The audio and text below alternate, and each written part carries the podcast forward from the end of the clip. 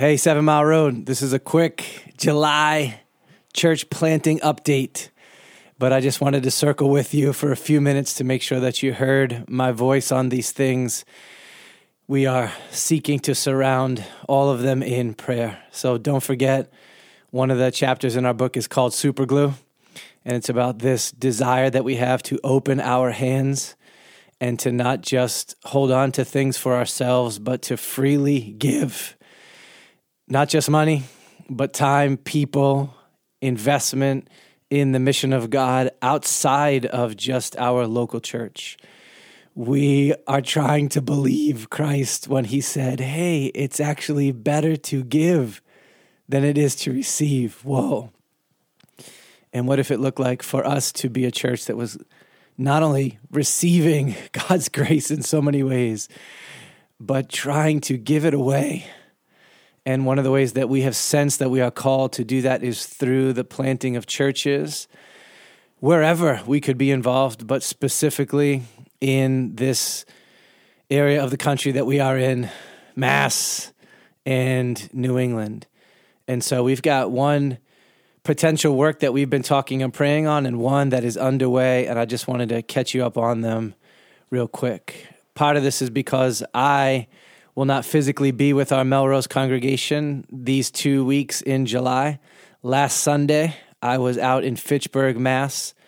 And this Sunday, I'll be down in Hyannis, Mass. And also want you to understand that when I get to go, or another one of our pastors gets to go, or a family of ours gets to go, they represent all of us. So I've been seeking to do that well.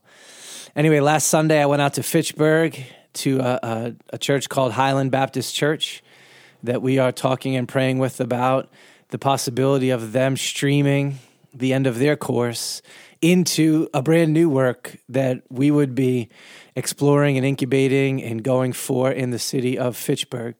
I was invited to come out not just to worship with them on Sunday, which I did and was a huge delight, such a delight to be physically there with this crew of folks, but also to cast 10 minutes of vision and then answer any questions that the congregation may have about who we are and what it means for us to be Seven Mile Road and what that would look and feel like in Fitchburg. So I did that in the 10 minutes that I was given.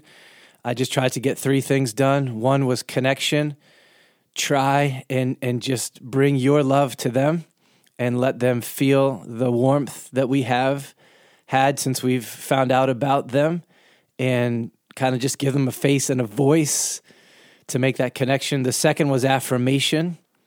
I cannot imagine how hard it is for them to be thinking through potentially the end of a long and beautiful life as a church there in that city and wanted to say, hey, that can be hard, but there are some things that we have seen in you that are beautiful your maturity, your longevity, your orthodoxy, your generosity, your love for the poor in your city. That stuff is just beautiful.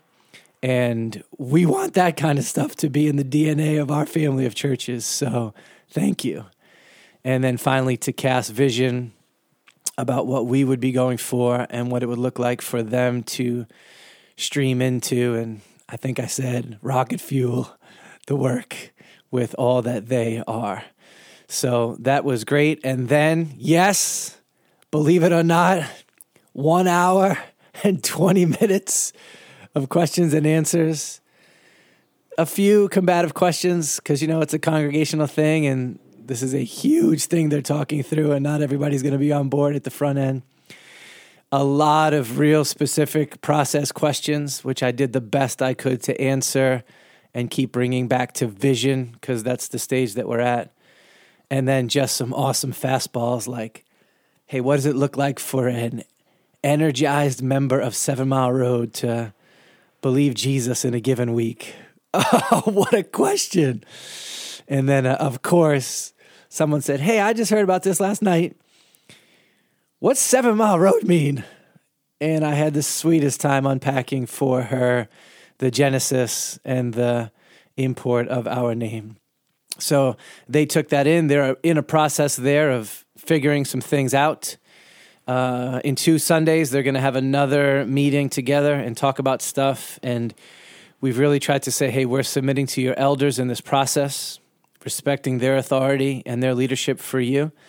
Um, but we're we're really interested in seeing a strong new gospel work emerge in this city alongside many others. And if you want to keep opening doors and walking through them with us, let's do it. So it was such a delight. I'll tell you, I'm going to cry here because I'll tell you the sweetest thing of the whole time. And there was so many sweet things. My phone rang at nine o'clock on Tuesday night. And uh, it's this godly older saint, uh, Earl, who's one of the men who serves on their elder team.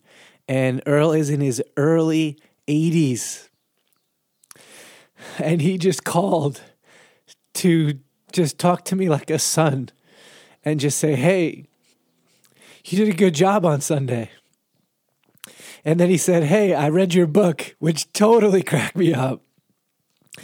And then he said, everything that you wrote about just came out so clear.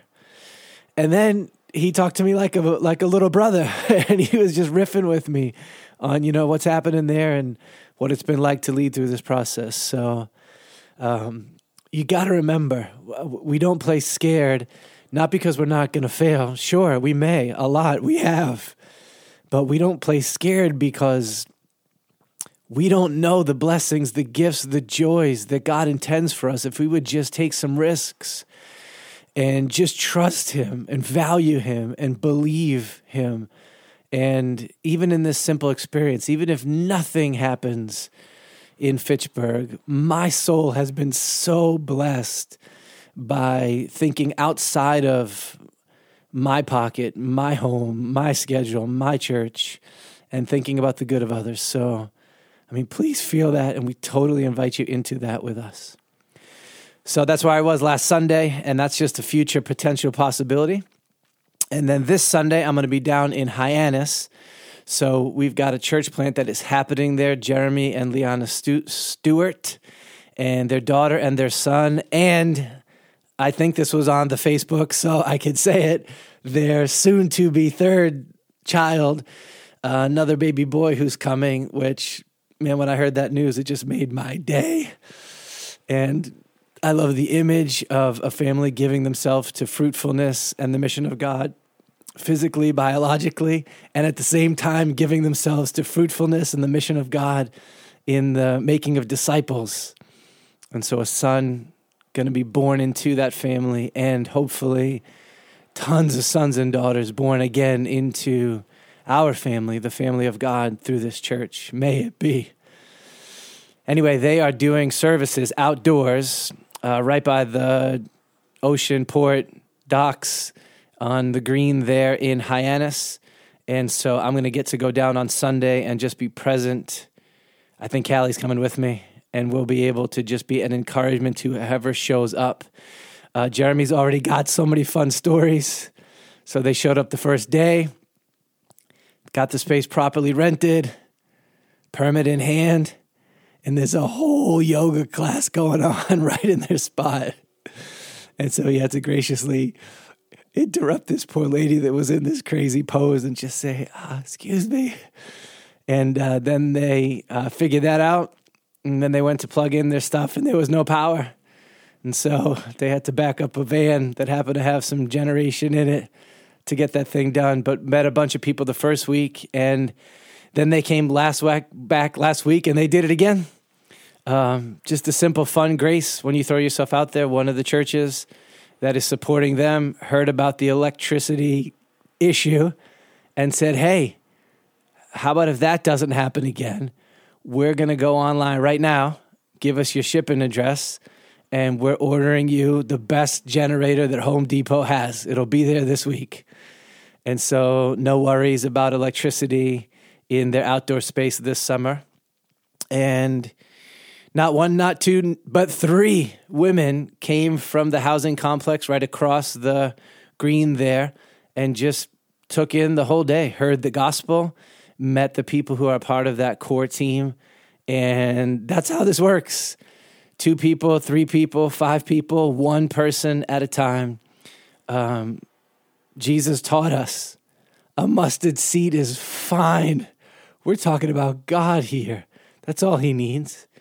And so we're praying that as Jeremy and Liana love and gospel folks on the Cape, there would be a beautiful foundation of souls being built to advance the mission of God. So I'll be down there Sunday. We'll send some pictures.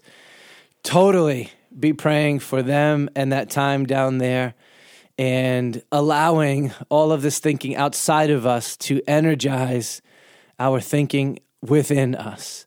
May our church never get stale or staid, but always be about the advance of the gospel, energized by the mission of God. Who has He sent us to?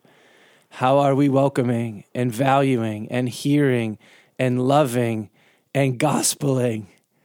I mean, evangelizing the good news, talking about gospel, correcting, admonishing, inviting, doing all of that work um, to see others swept into this grace that we have received. That's what we're about.